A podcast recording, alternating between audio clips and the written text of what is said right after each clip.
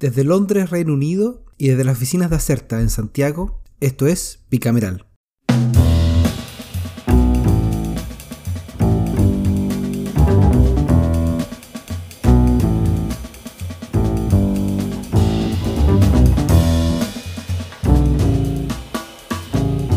Esta semana tenemos un capítulo especial porque fue una semana especial. Eh, si bien hay una serie de temas que estuvieron pasando en el Congreso al mismo tiempo que la postergación de las elecciones, sin duda la atención estuvo centrada en eso, en la posibilidad de que las elecciones no se realicen el próximo 10 y 11 de abril, sino que se realicen en mayo, como anunció el gobierno. Y como habíamos anticipado la semana pasada, ese proceso no era fácil, porque requería acuerdos eh, de quórum particularmente altos en la Cámara y en el Senado, y eso es lo que hemos estado viendo esta semana eh, en la Cámara, y ya el domingo estamos grabando nosotros un día sábado en la mañana, el domingo va a sesionar el Senado, algo que es bastante extraordinario, para poder tratar de despachar esto en los tiempos adecuados. De eso vamos a hablar un poco al final. Así que este programa, a diferencia de los normales, donde recorremos un poco la agenda y vamos eligiendo algunos proyectos que quizás no son tan eh, atractivos desde el punto de vista mediático, ahora nos vamos a centrar solamente en uno, en conversar en detalle ¿Qué es lo que ha ocurrido con el proyecto que busca modificar la fecha de las elecciones para convencionales constituyentes, concejales, alcaldes y gobernadores? Así que desde un soleado Londres que finalmente está llegando la primavera y asumo que también está todavía un poco soleado en Santiago, eh, Ian McKinnon desde la cocina de tu casa. sí, ¿Qué tal? ¿Cómo, ¿Cómo estáis? Oye, tengo que partir corrigiéndote con un dato, porque dijiste sábado y, y hoy es viernes. Estamos feriados. Hoy es viernes. Como es feriado. El feriado se todo, exactamente. Estamos a pocas horas después que cerró la, la sesión de la Comisión de Constitución del Senado haciendo la revisión de este, de este proyecto, el boletín 14138. Entonces, te propongo que hagamos una especie de recorrido de lo que ha sido la discusión desde que se aprobó el día miércoles en la Cámara a lo que estamos hoy día, cosa que los que nos quieran escuchar antes de la sesión del domingo, 10 de la mañana, sala al Senado, puedan tener una, una especie de síntesis de cómo va la cosa. ¿Te parece? Vamos a tener récord de telemática en esta sesión. Oye, mira, partamos con. Eh, vamos viendo ahí los temas, conversémoslo. recordemos que el miércoles se, Mira, partamos, partamos el, miércoles fue, eh, se aprobó en general. Ese fue como el, primer hito importante, bueno, después de la, de la comisión, pero se aprobó en general por 126 votos a favor y 3 en contra y 11 abstenciones. Sí. Eh, el, primer, el primero era lo más importante, que era el cambio de fecha, ¿no? Se cambió las cuatro elecciones de abril al 15 y 16 de mayo. Pero, ¿qué más pasó con las.? Porque habíamos conversado que esto tenía como un efecto dominó. ¿Qué pasó con las otras elecciones? Sí, pues bueno, eh, hay una buena negociación y discusión. Se fijó eh, primero la segunda vuelta de la elección de gobernadores regionales para el 13 de junio. Y. que antes, perdón, que, antes estaba fijada para mayo. Mayo, exactamente.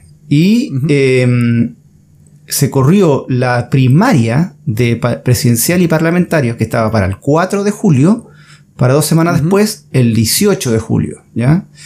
Eh, y queda también, y este es un tema que tuvo eh, mucho rato circulando en los medios, en los pasillos, discusiones políticas, el, respecto a la inscripción de aquellos que quieran participar de esta primaria, ¿cuándo era la fecha? Porque si se corría las elecciones de abril a, mayo, quedaban un poco desfasados, offside, digamos, algunos nombres bien, bien notables como Daniel Jadwe o Evelyn Matei, que estaban por competir en la, en la, en la municipal, y siempre uno sospecha que tienen la mirada puesta en la, en la presidencial. Entonces, esa fecha se corrió para el 20 de mayo. Entonces, tenemos 15 y 6 de mayo, cuatro días después, inscripción de primaria.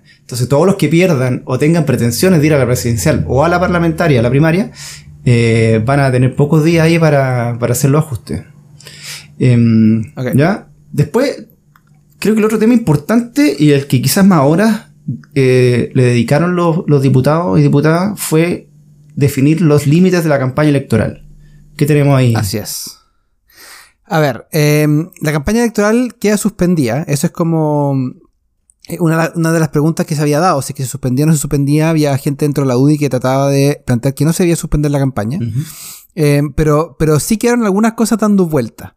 Eh, que, en realidad fueron más bien puntos que estableció el CERVEL del punto de vista, mm, del punto de vista casi de sentido común, que fue el tema de los carteles en recintos privados, lo, que la gente pone en los balcones o en, la, o, o, las ventanas de sus casas. En la Cámara entendieron que hay una razón sanitaria y tampoco hay capacidad de server para, para, revisar esto. De acuerdo. Para remover con la publicidad, porque en el fondo sería entrar a, las, casas o, espacios privados y por lo tanto no, no, corresponde. Lo que, queda, lo que queda suspendido es el avisaje en radios, em, en redes sociales, brigadistas en vía pública eh, y todo lo que tenga que ver con el resto de las, em, el resto de las, de, de la campaña. Eh, lo que sí es que el, sigue habiendo campañas que son radiales del CERVEL para promocionar la elección.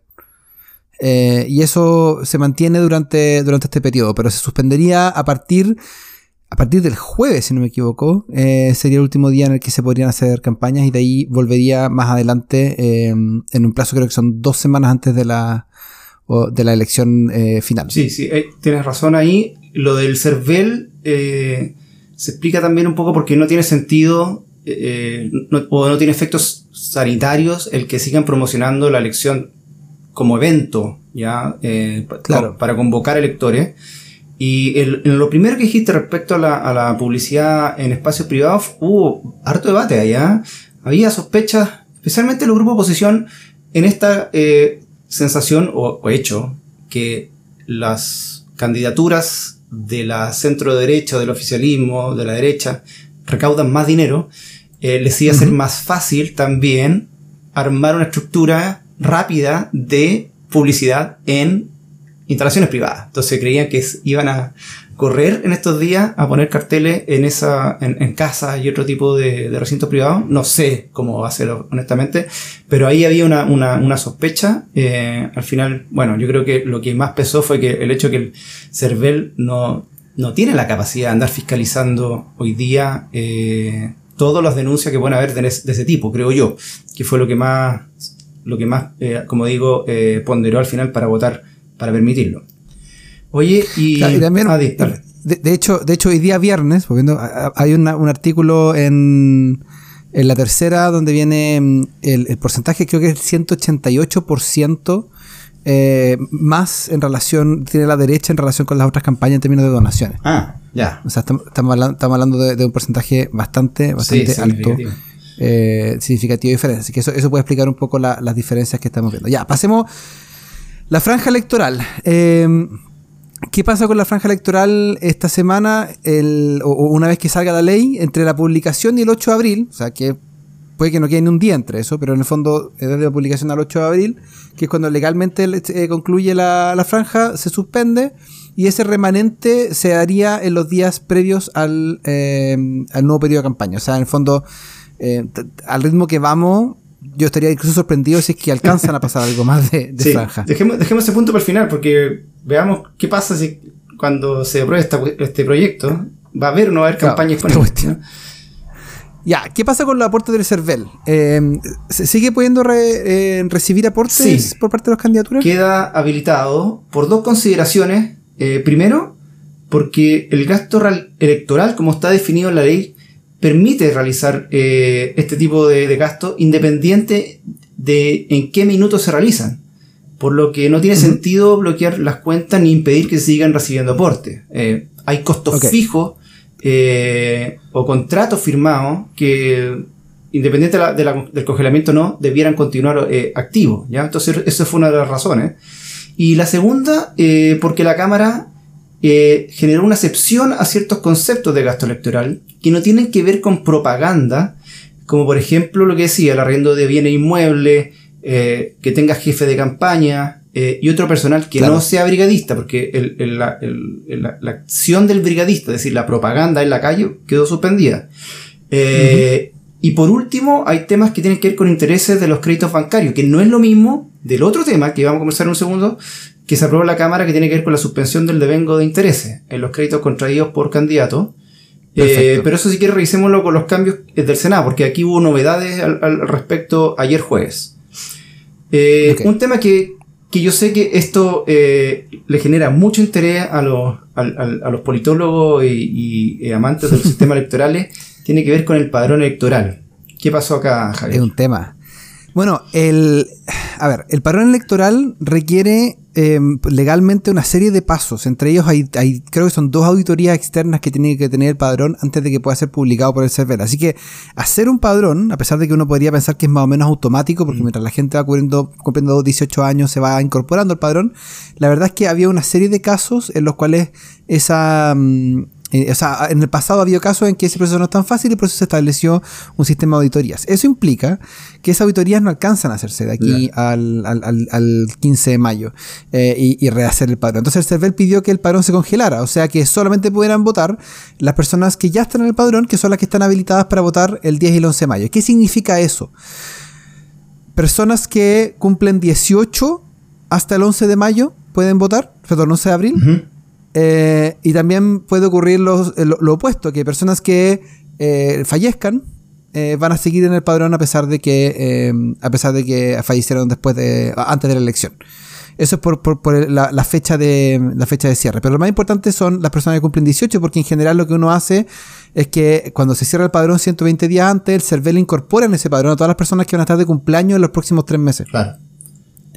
Esta vez no va a poder hacer eso. O sea, va a haber un grupo de personas que van a cumplir 18 años entre el 11 de abril y el 15 de mayo, que legalmente o constitucionalmente debieran estar facultados para votar, pero que no van a poder votar. Es un buen tema, ¿eh? un buen tema, interesante. Es un buen tema. Y ahora, y, lo interesante también es que eh, el CERVEL va a tener que incorporar a esas personas para las elecciones más adelante, o sea, para las primarias y para la segunda vuelta de gobernadores, como estábamos conversando. Sí, y déjame agregar un tema que eh, se discutió ayer en el Senado, eh, que tiene que ver con la apertura del padrón posterior a la elección. La ley actual señala que tiene que ser un mes después, dentro o dentro de los 30 días siguientes a la última elección, pero en este tren de elecciones que vamos a tener entre mayo y julio, no hay un mes entre una y otra y son tres. Entonces lo que propuso el CERVEL es que se les permita de manera excepcional abrir el padrón al día siguiente de cada elección. Entonces, el, la persona que cumplió 18 años entre abril y mayo y no pudo eh, inscribirse para, para votar, lo va a poder hacer el 19 de mayo, que sería el día siguiente, el primer lunes después de, la, de las elecciones, de este grupo de elecciones de mayo. Oye, eh, yo sé que el, tema de los alcaldes, eh, dejémoslo para los cambios que hubo en el Senado, pero también hubo un grupo de eh, modificaciones similares quizás para personas que están en la carrera y habían accedido a permisos sin goce de sueldo en el sector público privado. ¿Qué, pasó acá? Bueno, efectivamente, como, tú decías, hay em, personas que, eh, siendo funcionarios públicos en cualquier régimen, eh, contrato, honorarios o por código del trabajo, tienen em, tienen permisos sin goce de sueldo para ser candidatos o candidatas. Particularmente en el caso, hay, hay un tema interesante con el tema de la convención eh, constitucional, además, porque la, el, permiso se extiende durante la duración de la, de la convención.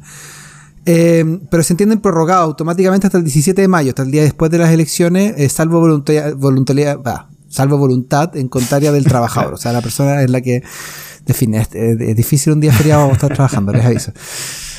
Bueno, eh, y si hay feriado legal y vencer antes del 15 de mayo, eh, y entiendo que aquí el Senado modificó el verbo a eh, podrá, podemos conversar esa, esa modificación, solicitar previo al término el permiso de goce de sueldo en los términos del inciso primero, que es el que empieza a regir cuando termina el feriado. Bueno, ahí básicamente se extiende el feriado eh, para las personas que están de funcionarios públicos, se extiende el permiso sin goce de sueldo si es que ellos lo quisieran tomar Em, durante este mes que queda extra, porque obviamente la idea no es forzar a la gente a no tener ingresos por un mes y más encima no pueden hacer campaña.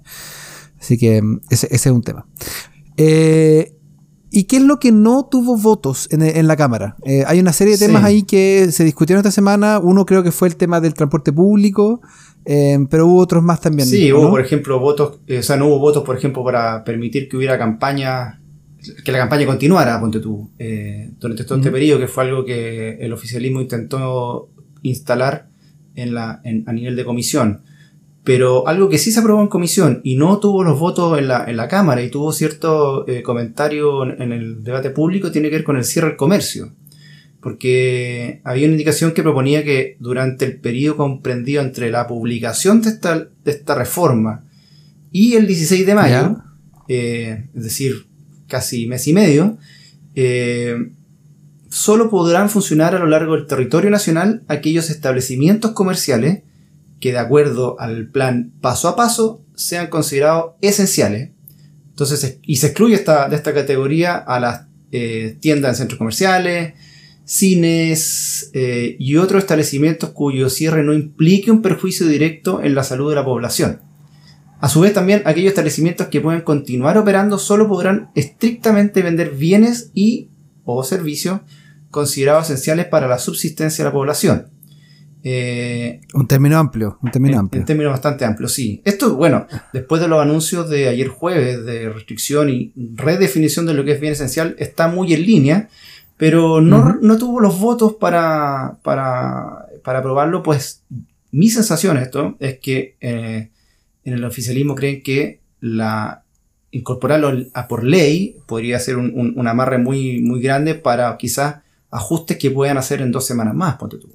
Entonces, el, haberlo extendido medio y medio podría ser un, perjuicio de la perspectiva económica quizás para un, grupo de comercio que, necesita cierta actividad lo antes posible, mientras la, obviamente las medidas, los niveles de calidad sanitaria lo, lo permiten. Exacto. Oye, eh, es un poco lo que, lo que aprobó la Cámara, eh, en, resumidas cuentas, pero esto siguió avanzando rápidamente. Tuvimos miércoles y jueves en Senado en la Comisión de Constitución del Senado. Eh, y digamos que ahí se presentaron una buena cantidad de indicaciones, como 40, al texto ya aprobado por, la, por la Cámara. Por eso fue una jornada larga. El, miércoles solo alcanzaron a aprobarlo en general y el jueves dedicaron gran parte del día a, votar las indicaciones. ¿Qué fue así de lo que más te llamó la atención de los cambios que, que el Senado incorporó al proyecto? A ver, em, está el tema del regreso de los alcaldes candidatos. Que, em, hay, una, pregunta ahí respecto a si, pueden volver o no pueden volver a sus funciones. Para, para recordarle a la gente que no, o que no sabe, aquellos alcaldes que van a la reelección hoy día no están ejerciendo como alcaldes, sino que están en un periodo de permiso sin goce de sueldo y tienen a personas subrogantes a cargo del, sillón municipal. Em, y por lo tanto, eh, eso permite que se puedan dedicar a la campaña y, que no y que no haya o que haya menos conflicto de intereses, si uno lo quiere ver así. Pero también trae una serie de problemas porque son comunas que se van a mantener sin alcalde por más tiempo, son comunas también que eh, esos alcaldes van a tener, no tener sueldo, o sea, hay, hay una serie, y había toda una discusión sobre si esos alcaldes podían volver a sus cargos por un periodo determinado hasta la elección, Em, y había mucho resquemor respecto a lo que podía incurrir en términos de em, del uso de, fondos públicos, recursos públicos para hacer campaña. Porque en el fondo la idea de esta norma es que los alcaldes no ocupen la máquina municipal como una forma de hacer campaña. Entonces, si es que uno los pone de vuelta en su cargo, existía ese, ese riesgo. Em, así que esta es una de las indicaciones que, si no me equivoco, se volvió a discutir en el Senado y quedó y, se permitió el retorno de, los alcaldes, o, estoy equivocado. Se permitió, sí, se permitió, es una indicación. Y de hecho, hay un tema ahí. Entiendo que a lo mejor algún auditor nos puede confirmar, pero los alcaldes eh, sí están recibiendo sueldo, y ese fue el argumento ah, que, justificaba el hecho si, si ya están siendo remunerados por ser alcalde, y en este periodo de suspensión se entiende que no van a poder hacer ningún tipo de campaña, permitámosle volver a los municipios cosa que eh, la organización pueda tomar decisiones relevantes, tipo política, quizás muchas, porque hoy día el quien lo secunda, el administrador, o em, esto, esto es como de cultura organizacional, tiende a no tomar las decisiones, las papas calientes en este periodo, porque obviamente por claro. que los tome la autoría en ese caso. Completamente de acuerdo. Bueno, lo otro era el tema de eh, el transporte público gratuito, que fue bien, lo, lo comentábamos, fue bien movido porque se había rechazado por un voto, o sea, no alcanzó el quórum por un voto en la sala de la Cámara y se volvió a meter en la comisión del Senado. Eh, y ahora está el tema de, eh, se dice que durante los días de elecciones de cargo de representación popular, el transporte público será gratuito con el objetivo de fomentar y propiciar la participación ciudadana de dichos procesos. Así que ese es otro tema que está en contraposición a lo de la Cámara, así que de aprobarse en, la sala va a tener que ser, volver a ser discutido en la Cámara en el tercer sí, y aquí, y aquí el Ejecutivo eh, no, no, apoya este tema. ¿eh? Yo escuchaba al, a Máximo Pavel, subsecretario, que en el Senado ayer, y además de los costos él indicó que es, un tema de alto costo, o sea, como que equivale eh, a organizar tres o cuatro elecciones, dijo. Eh, es el equivalente en monto. él temía que podía haber algún tipo de figura expropiativa a ciertos operadores privados puso el ejemplo de, los de, de, ¿cómo se llama? de los colectivos. O sea, al colectivo lo obligarías en ciertas zonas del país a transportar gente de manera gratuita. No sé cómo el tema ahí eh, que tiene que ver con los traspasos de, de, los, una especie de subsidio a, este grupo, pero no está claro. Pero es evidente que el, Ejecutivo yo creo que no, no está apoyando esta indicación, así que va a depender mucho de los votos de la oposición unidos eh, y con algunos votos del oficialismo, entiendo yo, para que, para que se pueda aprobar. Exactamente. El otro tema que había es el tema de eh, la suspensión del devengo de intereses de los créditos. Esto hay que recordar, que hay un, número de candidatos o candidatas. Yo puse un Twitter que eran 20.000, pero me refería al, a que eran 20.000 en general, en la, como el, número de todos los candidatos y candidatas que podían acceder a esos créditos. Pero creo que son mucho menos los que efectivamente acceden a estos créditos. Pero estos créditos, muchas veces lo que hacen los candidatos y candidatas es que van a los bancos y los bancos proyectan más o menos cuántos votos esas personas van a sacar y le otorgan créditos en contra de esos votos. ¿Por qué? Porque el server les devuelve una cierta cantidad de dinero a cambio de esos votos. Entonces, en el fondo es un préstamo a corto plazo que tiene más o menos bajo riesgo, eh, pero que para muchos candidatos es una línea de vida, o sea, es lo que les permite iniciar su campaña, lanzar adelante, contratar el jefe de campaña, qué sé yo. E, e, es, vital para el funcionamiento de muchas campañas, particularmente para aquellas que reciben pocas donaciones, que en este caso son las campañas más chicas, las campañas de candidatos y candidatas independientes, eh, o que vienen de partidos más chicos. Entonces, y, más encima con el dato que ya conversamos, que la proporción de eh, donaciones ha sido absolutamente desproporcionada, casi dos veces que el resto de, la, de, la, de, las campañas para la derecha. Obviamente eso pone un tema de desigualdad, que esto es mi opinión, media eh, sesgada también por, por, la disciplina, pero, pero en el fondo el, el, una medida como esta lo que busca es tratar de desligar, dentro de lo posible, en, en una medida bien chica, el, el rol del dinero en la política.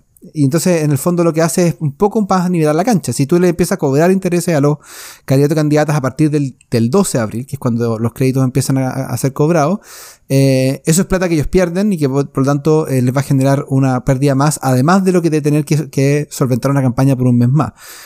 Pero bueno, ese es un tema que fue presentado por el Frente Amplio en, la Cámara, se aprobó en la sala de la Cámara, pero ha generado mucha controversia dentro de la Comisión del Senado, así que va, a ser un tema que vamos a tener que estar revisando en la sesión del domingo.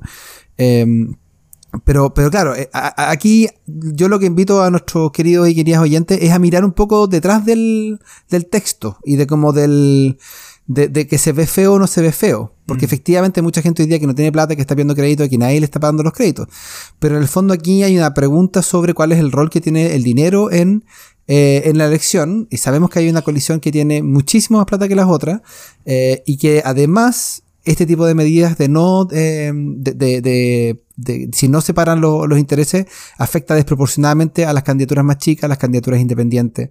Así que hay un tema ahí. Eh, lo, planteo porque no es, no es, es de esas cosas que se ven feas, pero cuando uno la piensa tan, la piensa quizás no es tan, tan fea, pero bueno. Yo, yo seguí el debate sobre este tema en la, comisión y un poco el tono era el, quizás el, más de la superficie, como tú señalas, que se ve feo, que los políticos, eh, entre comillas, eh, se definan para sí este tipo de beneficios, mientras que el resto de los chilenos y chilenas no lo podrían hacer. Eh, y también un tono algo peyorativo, despectivo hacia el Frente Amplio, como quienes propusieron esta indicación, pero digamos que al final fue aprobado por la, por la corporación, por la, por la Cámara. Claro.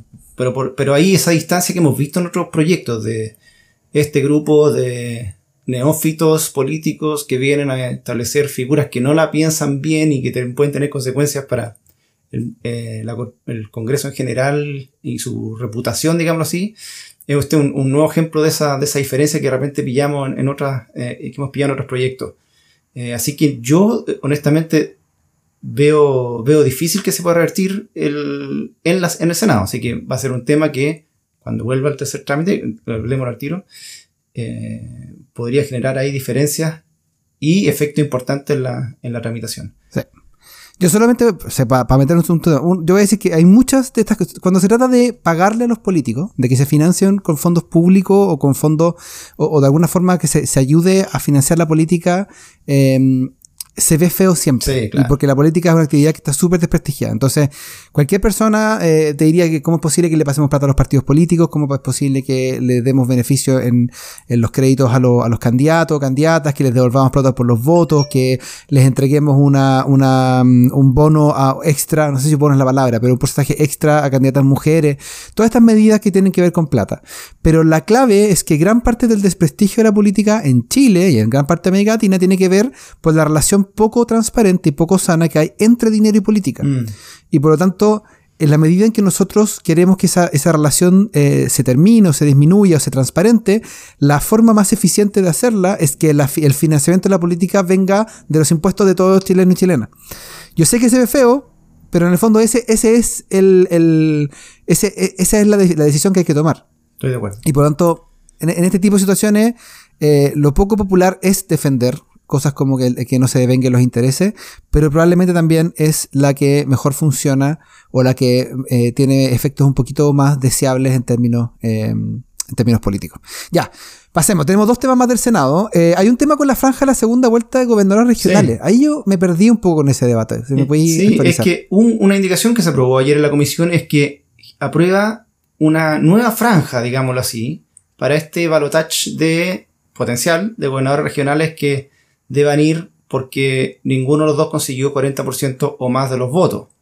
Entonces van a estarían generando o obligando a los canales de televisión, eh, tal como existe hoy día, a destinar gratuitamente 15 minutos diarios de sus transmisiones a propaganda electoral en estas eh, en los casos que haya segunda vuelta de gobernadores regionales. Eh, no tengo claro si es que esto, por ejemplo, va a estar concentrado en la región donde eh, ocurre eh, o va a ocurrir la segunda vuelta, o va a ser una transmisión a nivel nacional, como hoy día ocurre mm. con, la franja. No recuerdo bien el detalle ahí de la discusión, pero estemos atentos a, este, a este punto porque eh, yo lo había asumido como que existía, es decir, en otras segundas vueltas que hemos tenido presidenciales, ha existido la franja, no sabía si estaba o no incorporada la a la de gobernadores, pero eso fue, se, se, acordó en, la, en la comisión como indicación. Y el último tema tiene que ver con una indicación que se aprobó también, que es de que instalar la figura del feriado irrenunciable eh, y obligatorio para todos los dependientes del comercio los días de la elección. Esta norma, eh, por lo que se requiere los dos tercios de, votación en quórum en la sala, así que está más difícil de, de ser aprobada, pero pero como que replica la existencia de este, de estas, de lo que existe hoy día para las presidenciales, si no, si, si, no me estoy chamullando ahí. Eh, y por último, sí, sí, estoy, estoy, bien, ¿no?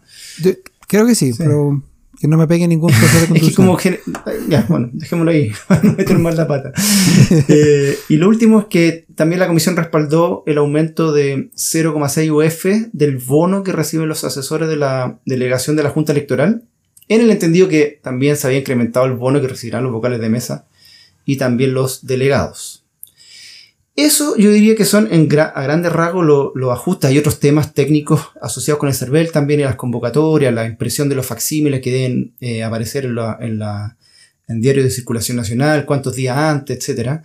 Eh, que están también en la modificación. El, ahora a la hora que estamos grabando no tenemos todavía el certificado o informe que emite la comisión, porque bueno, es entendible, terminaron ayer en la noche, tarde, y la sesión es mañana, así que me imagino que hoy día todavía están descansando en algo la Secretaría de la Comisión. Pero eh, esto se va a votar, como tú dices bien, el domingo en la mañana, en la sala, y viene aquí la gran pregunta. ¿Se podrá despachar este proyecto la próxima semana? Tenemos que la, Cámara eh, de Diputados tiene semana distrital, no así el Senado, eh, pero claro, siempre se puede citar una sesión extraordinaria en la comisión para revisar los cambios de, la, de lo que vengan del Senado en segundo trámite. Luego habría que citar una sesión en la, en la sala para, para votar el informe. Pero aquí viene la gran pregunta. Tú, hemos visto que han habido cambios importantes entre la Cámara y el Senado y perfectamente la Cámara podría rechazar alguna de, de, de las modificaciones del Senado y nos vamos a la mixta. Y ahí todo se complica. ¿Qué, ¿Cómo lo ves tú? Porque en cuanto a, a qué calza. A ver, nosotros hemos visto que cuando el Congreso se propone terminar algo en el tiempo, se lo, lo Sí. hace. Entonces, yo no tengo, no tengo mayores dudas de que aquí el jueves eh, vamos a tener una ley eh, y como el gobierno fue el que mm, el gobierno fue el que el que propuso y también asumo que esto va, va a promulgarse en cuanto le llegue al presidente de la República a su escritorio. Ya veo ahí a Max Pavé eh, a 140 en la carretera de vuelta al paraíso para con, el, oficio. Eh, pero un saludo a Max. Pero, pero en el fondo, en el fondo esto probablemente se va a promulgar y se va a publicar rápidamente en el diario oficial. O sea, no va a ser mucho. eh, no va a ser mucho la diferencia entre, entre un espacio, entre un momento y el otro. El punto es qué va a morir en esta, en esta negociación, porque ahora estamos, o sea, a ver, no estamos holgados de tiempo, pero todavía quedan cinco días eh, de, de- o o más, de, de- de- considerando el domingo de, trabajo, y por lo tanto todavía queda espacio para eh, todavía queda espacio para negociar algunas cosas, pero mientras se acerque esto, si es que por ejemplo llega una mixta, ahí el espacio de negociación llega eh, llega bastante menos y, y es bastante más difícil. Sí, pues, que- y recordemos, perdón, que post mixta, ambas cámaras tienen que volver a sesionar para aprobar el informe de la mixta, o rechazarlo, pero no, no veo ese escenario. Claro. O sea, vamos sumándole horas al proceso. Y un tema que recuerda que la, lo- hay todo el elemento referido a la franja y los remanentes de campaña, que si esto se demora, por ejemplo, el termina jueves. aproba- oh, claro, tenemos hasta el jueves campaña y franja. Si esto se publica en el diario oficial el miércoles, al final estaríamos hablando de un día remanente pa- para la, para la postergación a, a junio, a mayo, perdón. Entonces, también yo creo que quieren salvar ahí al menos un par de días de, de franja para, para la segunda etapa. Pero de nuevo, choca con la disposición que haya en la Cámara de, de aprobar los ajustes que lleguen del Senado. Y no está fácil. Sí, no está fácil. Vamos a tener algunos, algunos choques ahí, pero. mm, Y ahí el, el gobierno va a tener que ver cómo. Sí. cómo, cómo muere, o sea, cómo, cómo mueve eso dentro, dentro del proceso. Pero, a ver, yo soy medianamente optimista de que Sí. esto va a ocurrir. Sí. Eh, la, la pregunta es, todos estos temas específicos que estamos conversando, como el tema de los créditos, el tema de los feriados, Los el tema de la campaña, los alcaldes, yo creo que en esos temas donde todavía hay, hay un poco de espacio de, mm, de divergencia entre ambas cámaras, va a ser donde vamos a tener la pelota, pero, pero yo creo que ya es bastante eh, seguro que vamos a tener una vamos a tener elecciones en mayo. Es, di- es difícil creer que esto, y puede ser que aquí estoy diciendo esto y después Claro. me la saquen en cara, pero es difícil pensar hoy día, viernes eh, 2 de abril, eh, que, que esto se termine cayendo, el, el cambio de fecha. La pregunta es el cómo, no si es que ocurre o no ocurre. Así que, Napo, vamos a tener otra semana interesante de debate sobre esto. Eh, no va a ser semana electoral, probablemente, a pesar de que iba a ser. pues. Eh, y eso, no sé si hay más que, que discutir, pero ha sido, es es una semana interesante y se- es un, un proyecto que ha hecho, creo yo, para los nerds legislativos les permite entender todo el proceso, Sí. Eh, ha pasado por todos los espacios, tiene quórums especiales distintos por disposición, eh, tiene, tiene la posibilidad que se vaya una mixta, tiene los, la- los cambios de fechas de las de las eh, de las sesiones, urgencias, etcétera. Tiene todos los elementos en una, en una misma en una misma discusión. Sí, y por eso fue la motivación de hacer este como capítulo especial esta semana, enfocado solo en este tema. Además de todo el impacto para el calendario electoral y, y el hito que es el proceso constituyente dentro de nuestro sistema político. Así que eso, pues Javier. es. Ya, pues, ¿Ya? estamos hablando. Éxito, abrazo. disfruta la cuarentena. Recuerda, domingo día M, ¿eh? 10 AM, ahí estaremos. Eh, van a ser las, Dos ¿qué de las 10 tarde. AM? Van a ser las 3 de la tarde acá en Londres.